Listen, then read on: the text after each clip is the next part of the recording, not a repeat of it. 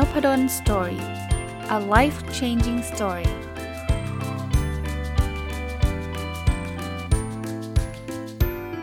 ดีครับยินดีต้อนรับเข้า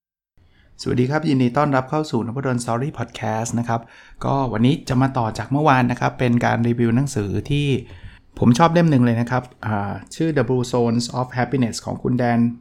เวทเนอร์นะครับก็เมื่อวานผมรีวิวเรื่องราวของประเทศ3ประเทศนะที่มีประชากรที่มีความสุขโดยเฉลี่ยนะครับก็คือคอสตาริกาที่เป็นประเทศที่เขามีความสุขจากสิ่งที่เรียกว่า pleasure นะครับก็คือเขาใช้ชีวิตอย่างสนุกนะแล้วก็ที่เดนมาร์กนะครับเขามีความสุขจากคำว่า purpose นะครับก็คือทำอะไรมีจุดหมายนะครับแล้วก็ที่สิงคโปร์นะซึ่งเขามีความสุขจากคำว่า pride หรือความภาคภูมิใจนะวันนี้ก็จะมาต่อนะครับเป็นบทที่6นะ Lessons for Leaders ก็คือบทเรียนของผู้นำในบทนี้เนี่ยมันกึ่งฝากไปทางรัฐบาลอะไรแบบนั้นนะครับหรือไม่ต้องเป็นรัฐบาลก็ได้นะถ้าใครฟังผมแล้วสมมุติว่าเราเป็นผู้นำองค์กรเราอาจจะย่อจากคำว่าประเทศลงมาในระดับขององค์กรผมก็คิดว่ามันยังแอพพลายได้นะเขาแนะนำข้อที่1นะเขาบอกว่า Promote Volunteering and National Service คือเขาแนะนำว่าให้เราเนี่ยพยายามกระตุ้นให้เกิดการแบบvolunteer ก็คือการเป็นอาสาสมัครหรือว่าการทำอะไรเพื่อประเทศชาติอารมณ์แบบนั้นนะครับวิธีการโปรโมทก็เช่นให้ incentive นะหรือให้จะเรียกอะไรผลตอบแทนหรือจะเป็นการลดภาษีกับงานประเภทนี้งานอาสาสมัครประเภทนี้นะครับทำแบบนี้แล้วคนจะมีความสุขมากขึ้นนะครับอันที่2เขาบอกว่า measure national well-being ก็คือมีการวัดความสุขของประเทศพูดได้ง่ายนะครับเพราะว่าถ้าเกิดเราไม่วัดเราก็ไม่รู้ใช่ไหมครับเพราะนั้นเนี่ยเดี๋ยวนี้มันมีเครื่องมือแบบนี้เยอะแยะนะครับมันไม่ใช่อะไรที่แบบโอ้ยหายากทำไม่ได้นะประเทศที่พัฒนาแล้วส่วนใหญ่ก็มีกันนะครับเพราะนั้นเนี่ยลองไปหาวิธีการวัดความสุขของคนในประเทศดูเราจะได้รู้ว่ามุมไหนเขามีความสุขมุมไหนไม่มีความสุขนะอันที่3เขาบอกว่า focus on the least happyคือวิธีจะทำให้คนในประเทศมีความสุขเพิ่มขึ้นเนี่ยคือเขาบอกว่าให้ไปเจาะกลุ่มที่แบบ depression น่ะกลุ่มที่ซึมเศร้ากลุ่มที่เขามีความทุกข์มากแล้วก็ไปช่วยคนกลุ่มนั้นซะนะครับอันเนี้ยจะช่วยได้นะครับหรือในเรื่อง healthcare เรื่องเกี่ยวข้องกับระบบสาธารณสุขเนี่ยจะช่วยได้นะก็โดยเฉพาะเป็น mental illness นะเป็นอะไรล่ะเป็นความทุกข์เป็นอะไรที่เกี่ยวข้องกับจิตวิทยานะเป็นมันอาจจะไม่ใช่เป็นphysical คือมันไม่ได้เป็นการเจ็บป่วยแบบเป็นไข้อะไรเงี้ยไม่ใช่นะแต่ว่าเป็นความเครียดเป็นอะไรพวกเนี้ยช่วยเรื่องนี้จะทำให้ประเทศมีความสุขเพิ่มขึ้นได้นะอันที่4อันนี้ผมว่าเป็นประเด็นที่ในต่างประเทศเจอเยอะมากนะครับ combat discrimination คือให้เราต่อต้านการเหยียดนะไม่ว่าเป็นการเหยียดเพศไม่ว่าเป็นการเหยียดสีผิวต้องบอกว่าประเทศเราโชคดีนะประเทศไทยเนี่ยค่อนข้างจะมีอิชชูนี้น้อยแต่ไม่ได้แปลว่ามันไม่มีนะมันอาจจะมีอยู่บ้างนะครับแต่ว่าถ้าเทียบกับหลายๆประเทศนะอย่างอเมริกาอย่างเงี้ยเราก็เห็นตอนนี้ก็เป็นประเด็นเรื่องสีผิวใช่ไหมครับหรือหลายๆที่เลยนะที่ยุโรปก็มีนะครับก็อันนี้จะช่วยได้นะครับทำให้ความสุขเพิ่มขึ้นนะครับอันที่5คือ allow freedom to make life decision นะก็แปลว่าเปิดโอกาสหรือให้อิสระในการได้คนได้เลือกชีวิตของเขาเองนะครับอันนี้ก็จะช่วยทำให้คนมีอิสระมากขึ้นนะครับหลายประเทศก็เราก็จะรู้นะครับระดับการควบคุมก็จะแตกต่างกันนะครับบางประเทศก็โอ้โหคือทำอะไรไม่ได้เลยซึ่งประเทศแบบนั้นโอกาสที่ประชากรจะมีความสุขก็จะน้อยลงนะอันที่6คือ invest in education อันนี้แปลว่าลงทุนในการศึกษานะครับ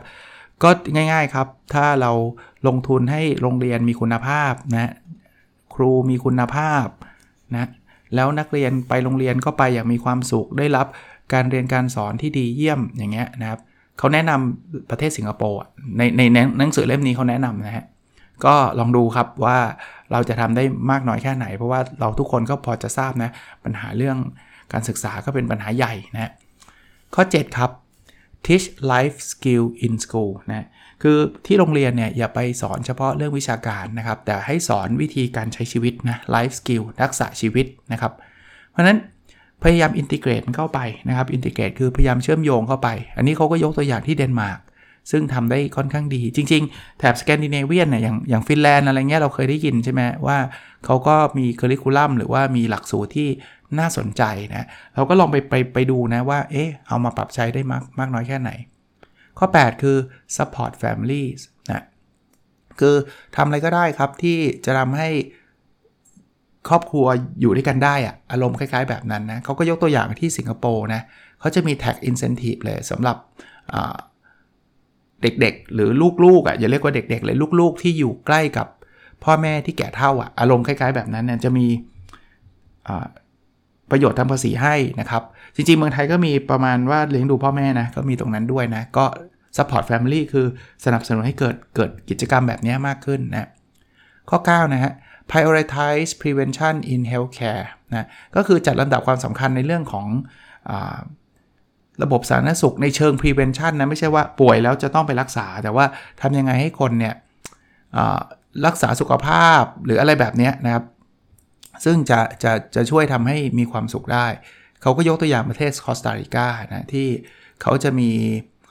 เปิดโอกาสให้ซิติเซนของเขาหรือว่าประชากรของเขาเนี่ยเข้าไปมีเข้าถึงบริการเฮลท์แคร์ได้ง่ายอารมณ์คล้ายๆแบบนั้นนะฮะ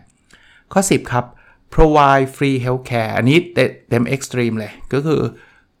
เหมือนกับ30 บาทรักษาทุกโรคคล้ายๆกันแบบนั้นนะคือแต่ของเรายังมี30 บาทใช่ไหมของเขาก็คือทำยังไงก็ได้ให้ระบบ health care เนี่ยถึงคนทุกคนในประเทศเขาอะครับสิงคโปร์เดนมาร์กคอสตาริกาเนี่ยเป็นแบบนั้นทั้งหมดเลยนะครับเพราะนั้นไอ้เรื่องนี้จะช่วยบทนี้ก็จะเป็นบทที่แบบเหมือนกับบอกให้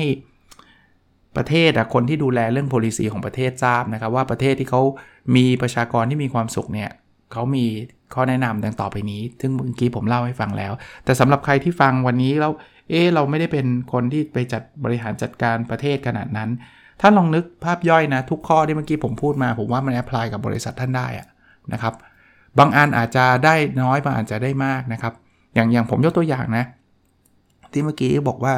โปรโมทวอลันเทียร์เนี่ยก็คือทำให้มีเรื่องของอะไรนะอาสาสมัครเนี่ยผมว่าในบริษัทก็มีได้นะหรือ measure national well-being ให้วัดความสุขระดับประเทศก็เปลี่ยนเป็นความสุขของพนักงานอย่างเงี้ยผมว่าได้ลองฟังแล้วลองไปคิดไปปรับใช้ดูก็ได้นะคราวนี้มาดูบทถัดไปนะครับบทถัดไปเป็นเรื่องที่เกี่ยวข้องกับความสุขเขาชื่อบทที่7นะชื่อว่า Designing Happy Communities ก็คือการออกแบบสังคมที่มีความสุขเรามาดูกันครับว่าบทนี้ได้บทเรียนอะไรมาบ้างบทเรียนมีดังต่อไปนี้นะฮะคือ 1. Seek a healthy lifestyle นะครับแปลว่าในคอมมูนิตี้เราอะสมมตินึกถึงหมู่บ้านหรืออะไรงี้ก็ได้นะหรือถ้าเป็นบริษัทก็คิดถึงบริษัทเราก็ได้นะเป็นคอมมูนิตี้เล็กๆเนี่ยลองหาโอกาสที่จะทำให้คนเฮลตี้ขึ้นเช่นมีแต่อาหารที่มีประโยชน์อย่างเงี้ยนึกถึงบริษัทสมมติเหมือน Google นะที่เขาแจกอาหารฟรีเนี่ยสมมติมันเป็นแบบนั้นเนี่ยลองทำให้ฟู้ดชอยส์นะครับเป็นเฉพาะอะไรที่มันมีแต่ประโยชน์แต่ในหนังสือเนี่ยเขาพูดถึงคอมมูนิตี้แบบเป็นตำบลเป็นอำเภอเลยนะเป็นแบบนั้นนะเขาก็บอกว่า policy maker คือคนที่จัดการเรื่องเกี่ยวข้องกับนโยบายต่างๆเนี่ยอาจจะต้องลิมิต fast food store นะว่ามันไม่ได้แบบเปิดเท่าไหร่ก็เปิดได้อะไรอย่างนั้นนะครับหรือมีการให้ขึ้นภาษีท้องถิ่นที่เกี่ยวข้องกับน้ำหวานอะไรเงี้ยคือไม่อยากให้คนกินหวานอะไรเงี้ยประมาณนั้นนะครับอันที่2คือ Design Community that favor humans over cars นะครับคือเขาบอกว่าให้ออกแบบ community ก็คือสังคมเนี่ยที่ทำให้คนเนี่ยเดินมากกว่าที่จะไปนั่งรถพูดง่ายๆ favor humans ให้เราเดินให้เราขี่จักรยานแทนที่จะไปโปรโมทรถถ้าเป็นบริษัทเนี่ยก็อาจจะมี incentive ว่าถ้าใครขี่จักรยานมาทำงานอาจจะมีรางวัลให้หรืออะไรประมาณนั้นนะครับคล้ายๆแบบนั้นแต่ว่าบางทีผมก็รู้ว่ามันทำได้ยากนะเพราะว่าบริษัทกับที่บ้านมันก็อยู่ห่างไกลกันหรือจะเป็นคอมมูนิตี้แถวๆบ้านเราถ้าเราสามารถกระตุ้นให้คนขี่จักรยานมากกว่าจะขับรถได้ก็จะดีนะครับอันที่3เขาบอกว่า limit urban sprawl นะคือเขาบอกว่าคำว่า sprawl เนี่ยแปลว่าการขยายกิ่งก้านสาขานะurban sprawl ก็คือแบบเมืองมันจะขยายไปเรื่อยๆนะครับคือเขาสรุปแบบนี้ครับเขาบอกว่าเวลาเราจะตัดสินใจว่าเราจะอยู่ที่ไหนเราจะทำงานที่ไหนเนี่ยให้ดูระยะทางระหว่างที่บ้านกับที่ทำงาน โดยที่กระตุ้นนะถ้าเป็นไปได้เนี่ยเลือกอันที่มันใกล้ที่เราสามารถเดินไปได้หรือสามารถขี่จักรยานไปได้นะครับมันมีเว็บอันนึงเลยนะครับผมยังไม่เคยเข้าไปนะเขาเรียกว่า walkscore.com นะเขาก็คงศึกษาว่าตรงนี้มันเดินเข้าไปถึงได้ง่ายมากน้อยแค่ไหนนะอันที่4นะครับ limit smoking อันนี้ตรงไปตรงมาครับคือพยายามให้คนสูบบุหรี่น้อยลงนะครับเพราะฉะนั้นเนี่ยอาจจะมีพื้นที่น้อยหน่อยที่จะทำให้เขาสูบบุหรี่ได้นะครับไม่ใช่ไป encourage ว่าสูบได้ทุกที่อย่างเงี้ยมันก็จะไม่ดีนะครับต่อสุขภาพของคนสูบเองแล้วก็คนรอบข้างด้วยนะครับอันที่5นี่สาวๆจะชอบนะครับ invest in beauty นะก็คือให้ลงทุนในเรื่องของความสวยความงามนะครับแปลว่าไม่ใช่แต่งหน้าอย่างเดียวนะคือบางคนบอกว่าสาวๆชอบเนี่ยคือจะกลายเป็นแบบเฮ้ยแต่งหน้าจะได้มีสิ่งแวดล้อมดีเขาเน้นเรื่อง natural beauty มากกว่า beauty ของแต่ละคนนะก็คือทำยังไงให้สิ่งแวดล้อมที่อยู่รอบๆที่บ้านที่ทำงานเนี่ยเป็นสิ่งแวดล้อมที่เห็นแล้วยิ้มนะครับนะบางคนก็อาจจะบอกว่ามันอาจจะมีวิวภูเขาวิวทะเลอะไรเงี้ยแต่ไม่ใช่ว่าโอ้มีแต่ตึกอะไรเงี้ยนะครับบิวตี้เป็นแบบนี้นะครับเดี๋ยวจะเข้าใจผิดว่าต้องแต่งหน้าสวยอย่างเดียวนะครับ ข้อ6นะ create a leadership committee นะครับอันนี้แปลว่าให้สร้างคณะกรรมการที่คอยผลักดันขับเคลื่อนเรื่องราวเหล่านี้นะครับเพราะฉะนั้นเนี่ยถ้าปล่อยให้มันเป็นไปแบบเหมือนเดิมๆมันก็จะเป็นเหมือนเดิมๆเพราะฉะนั้นเขาก็แนะนำว่าใครดูแลเมืองดูแลสังคมสิ่งแวดล้อมแถบนั้นเนี่ยจะทำยังไงดีที่จะมีคณะกรรมการที่จะมาผลักดันเรื่องพวกนี้ข้อที่7นะครับ bring in expertise ก็คือเราอาจจะยังไม่มีความรู้เรื่องผังเมืองเราอาจจะยังไม่มีความรู้เรื่อง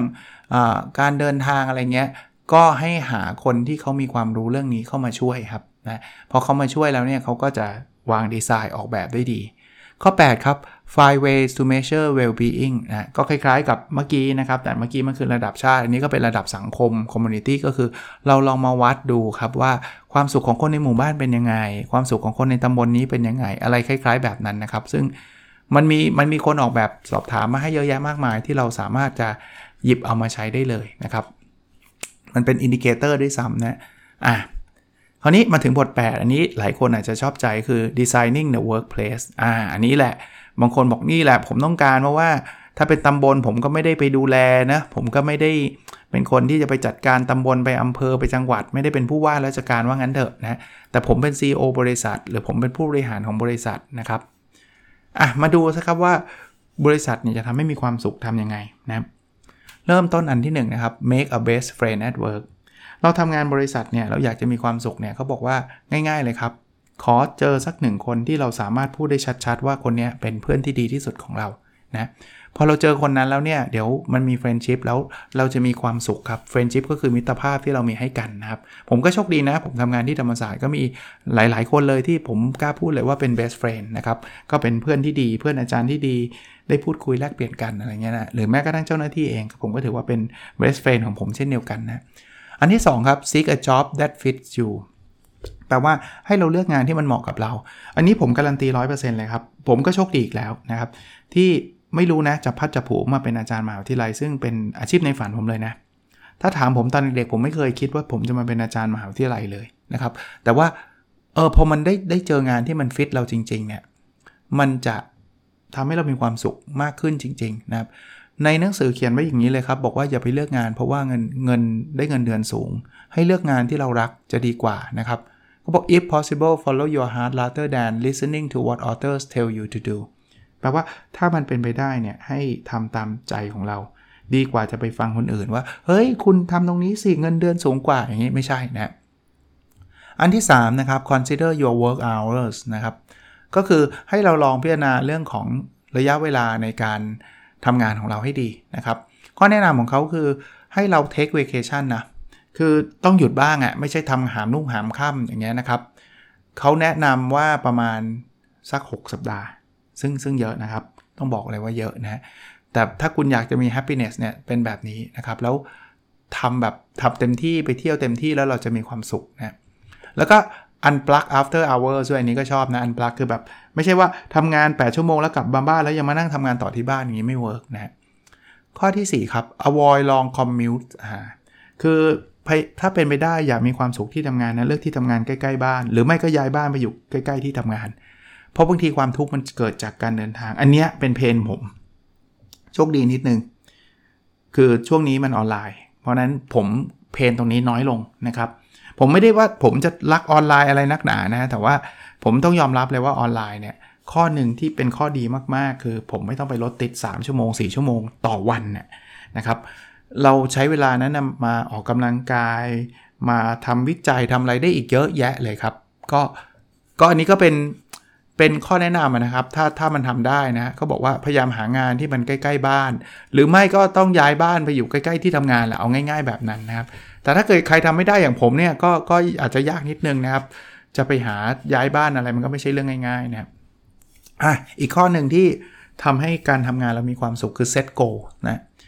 ตรงกับรายการ OKR Weekly ผมเลยนะโฆษณารายการไปด้วยเลยคือให้ตั้งเป้าหมายครับเพราะว่าการตั้งเป้าหมายเนี่ยจะเป็นการทำให้เราเนี่ยมี motivation หรือมีแรงจูงใจเพิ่มขึ้นแล้วเผอิญหนังสือเล่มนี้ก็พูดถึง goal ที่ผมคิดว่ามันตรงกับ OKR มากคือ annual goal กับ quarterly goal นะผมก็มี OKR รายปีกับ OKR รายไตรมาสนะครับแล้วเราจะเห็นความก้าวหน้าของเรานะมาถึงเรื่องของบทที่9เนี่ยเป็นเรื่องของการออกแบบโซเชียลเน็ตเวิร์กเฮ้ยโอ้โหขนาดโซเชียลเน็ตเวิร์กยังต้องออกแบบเหรอต้องครับถ้าเราอยากมีความสุขเชื่อไหมครับว่าวันๆเราเนี่ยเราใช้เวลากับไอ้พวกโซเชียลเน็ตเวิร์กต่างๆเนี่ยเยอะมากนะครับเพราะฉะนั้นลองดูอันนี้ดูนะว่าคุณข้อแนะนำที่หนังสือเล่มนี้ให้เพื่อจะทำให้เรามีความสุขกับโซเชียลเน็ตเวิร์กคืออะไรนะครับโซเชียลเน็ตเวิร์กไม่ได้แปลว่าจะต้อง Facebook อย่างเดียวไม่แปลว่าออนไลน์อย่างเดียวนะโซเชียลเน็ตเวิร์กคือการเจอหน้าเจอตากันก็ใช่นะครับมันเป็นโซเชียลเหมือนกันนะครับprioritize friends and family แปลว่าให้เวลากับเพื่อนและครอบครัวก่อนนะครับเพราะฉะนั้นเนี่ยเขาแนะนำแบบนี้เลยครับเขาให้เราจัดบล็อกเวลาไว้เลยนะครับให้เป็นรูทีนเลยนะว่าอันนี้คือ work life ก็คืออันนี้คือสิ่งที่คุณต้องไปทำงานนะอันนี้คือสิ่งที่คุณต้องอยู่บ้านนะเป็นโฮมไลฟ์นะครับแล้วให้มีอินเตอร์แอคชั่นกับเพื่อนนะครับกับแฟมิลี่ไม่ว่าจะเป็นในหนังสือเขาบอกว่าแดนซ์ก็การเต้นรำกันแต่เมืองไทยจะไม่ค่อยได้ทำนะร้องเพลงด้วยการเล่นกีฬาด้วยการเล่นเกมด้วยกันคือคุณต้องล็อกเวลาแบบนั้นนะครับเขาบอกไม่นับเวลาดูทีวีนะเพราะว่ามันเป็นพาสซีฟคือต่างคนต่างดูอันนี้เอาเป็นแอคทีฟคือคุณต้อง take action อะไรด้วยกันหลังๆผมแชร์ให้ฟังนะครับกับลูกชายนะผมก็พยายามจะชวนเขาเล่นเกมมากกว่าเกมไม่ใช่เกมออนไลน์ต่างคนต่างเล่นอย่างนั้นนะคือเกมแบบเกมเศรษฐีอะไรเงี้ยนะครับมันเป็น active activity นะอันที่2 hang out with happy people ถ้าเป็นไปได้เนี่ยให้เราเนี่ยไปเจอคนที่มีความสุขเยอะๆแล้วเราก็จะมีความสุขมากขึ้นนะครับวิธีการคือเขาบอกว่าลองสร้าง friend group ขึ้นมานะครับแล้วไม่ใช่ต้องเป็นกรุ๊ปใหญ่อะไรมากมายนะครับเอากรุ๊ปเล็กๆเนี่ยแล้วถ้าเกิดมันเริ่มจะมีแบบ negative attitude อะเริ่มจะไปเมาคนนั้นด่าคนนี้เนี่ยพยายามลดลงนะครับบอกเพื่อนๆก็ได้ว่ากฎเราเนี่ยเราจะไม่พูดเป็น bad attitude มากนักนะครับมันแน่นอนจะไม่พูดเลยมันก็คงเป็นไปไม่ได้นะแต่ว่าพยายามลิมิตพยายามคอยเตือนกันนะครับอันที่3เขาเรียกว่า create a mosaic นะผมอาจจะอ่านชื่อไม่ถูกต้องเป๊ะๆนะต้องขออภัยนะครับมันสะกด M O A I นะครับไอ้ Mosaic เนี่ยหรือไม่รู้อ่านว่าอะไรเนี่ยนะครับเขาบอกว่ามันคือกลุ่มของเพื่อนนะที่จะช่วยเหลือซึ่งกันและกันเป็นระยะเวลานานนะครับอันเนี้ยคือเขาแนะนำเลยนะครับลองบอกว่าลองหาเพื่อนกลุ่มเนี้ยเหมือนเพื่อนตายเพื่อนแท้อะไรแบบเนี้ยนะครับไม่ว่าจะเป็นใครก็ตามนะสมมุติว่าเขาบอกว่าบุ๊กคลับก็ยังได้เลยนะครับเอาคนที่ชอบอ่านหนังสือก็จริงๆแล้ววันๆแล้วเรามานั่งคุยกันมาถกกันเรื่องหนังสือเรื่องอะไรแบบเนี้ยมันจะเวิร์กมากมันจะช่วยนะข้อ4เลยอันนี้ถ้าสร้างเองไม่ได้ก็ไปจอยเขาจอยคลับคุณชอบหนังสือใช่ไหมมันมีบุ๊กคลับคุณก็ไปจอยบุ๊กคลับแล้วเป็นสมาชิกประจำนะหรือวอลันเทียร์อะไรก็ได้เมื่อกี้อาสาสมัครเขามีคนอาสาสมัครช่วยเหลือผู้ป่วยยากไร้คุณชอบเรื่องนี้มากคุณก็ไปช่วยเขานะครับฝึกภาษาอังกฤษหรืออะไรก็แล้วแต่ที่คุณชอบอันนี้จะช่วยเรามีความสุขได้นี่คือโซเชียลเน็ตเวิร์กอย่างที่บอกนะอันที่5 optimize your love life เขาพูดถึงชีวิตของความ รักของเรานะครับคือเขาไม่ได้พูดถึง maximize นะเพราะ maximize มันแปลว่าต้องได้มากที่สุดนะแต่ optimize คือรักซึ่งกันและกันนะครับถ้าใครยังไม่มีแฟนก็เปิดใจนะครับลองดูคู่นี้คนนี้นะครับคนที่มีแฟนแต่งงานแล้วเรียบร้อยก็อยู่กับเขานะครับก็มีความพูดง่ายทำยากเหมือนกันนะก็คือทำอะไรก็ตามอย่าให้มันเกิดคอนฟลิกต์ให้มีความสุขแลกเปลี่ยนกันหัวเราะด้วยกันอะไรอย่างเงี้ยมันจะช่วยได้นะถ้าใครแต่งงานแล้วมาข้อที่6เลยครับ make marriage count นะครับคือเขาบอกว่า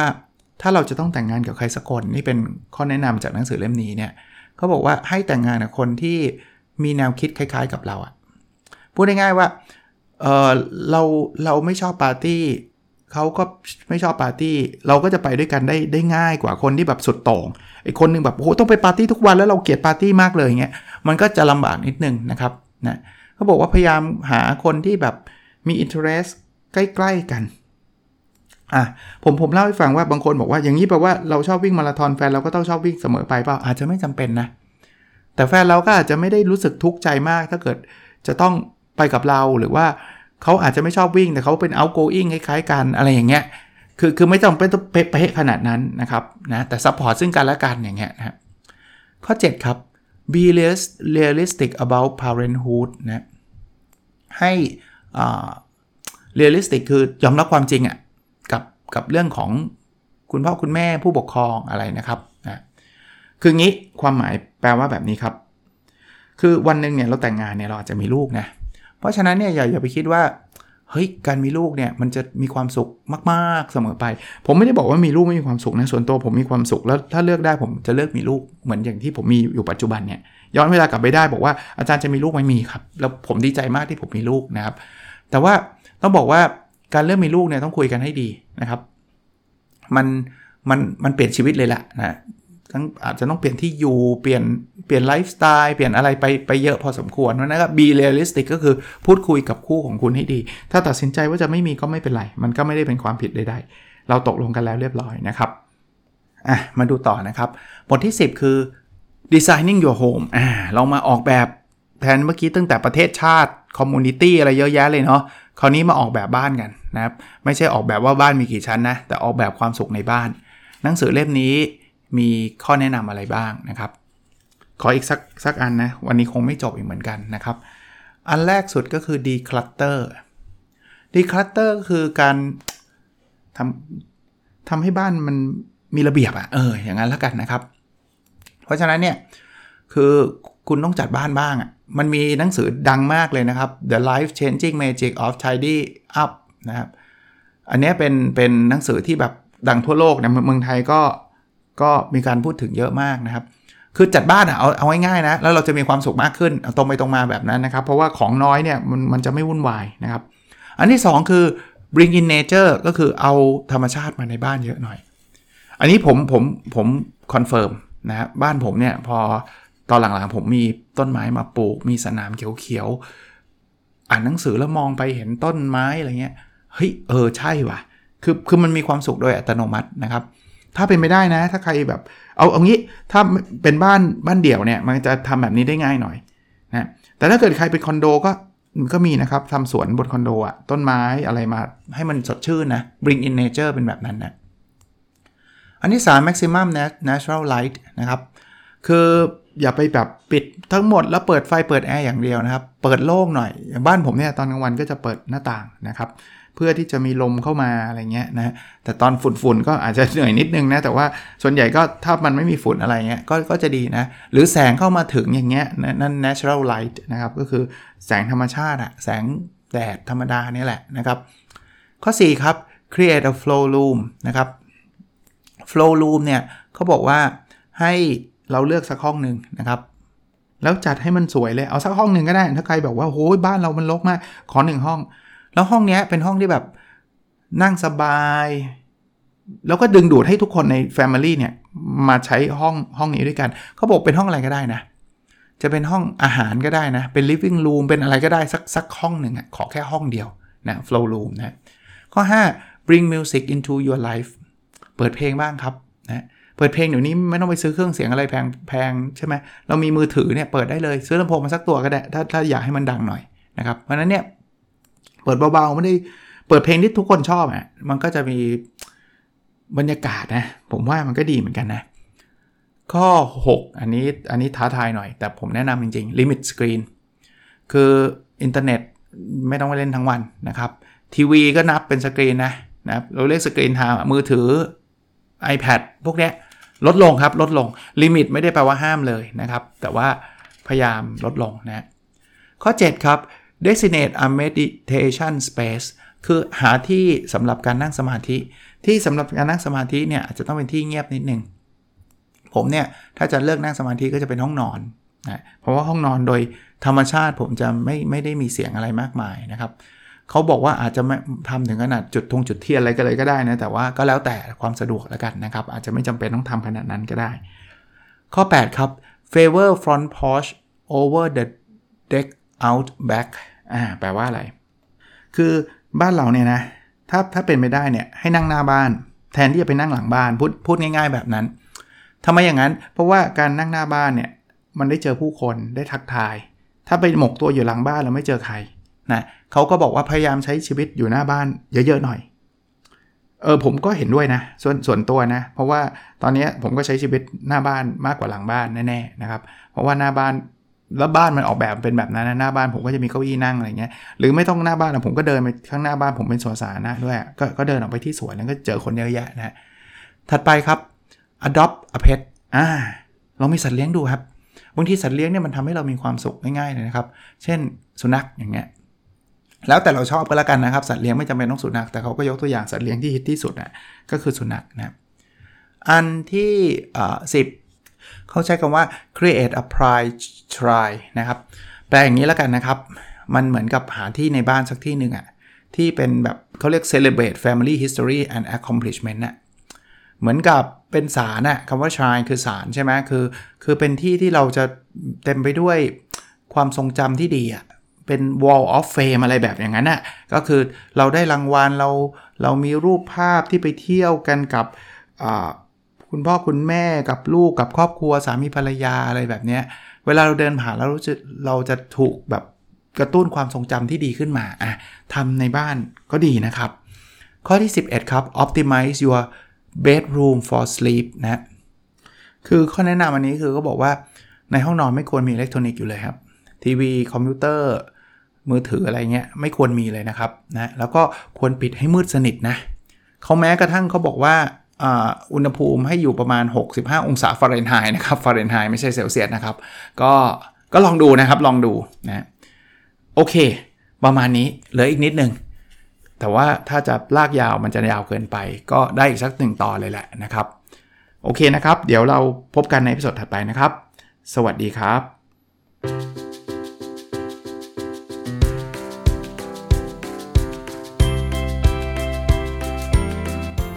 Nopadon Story,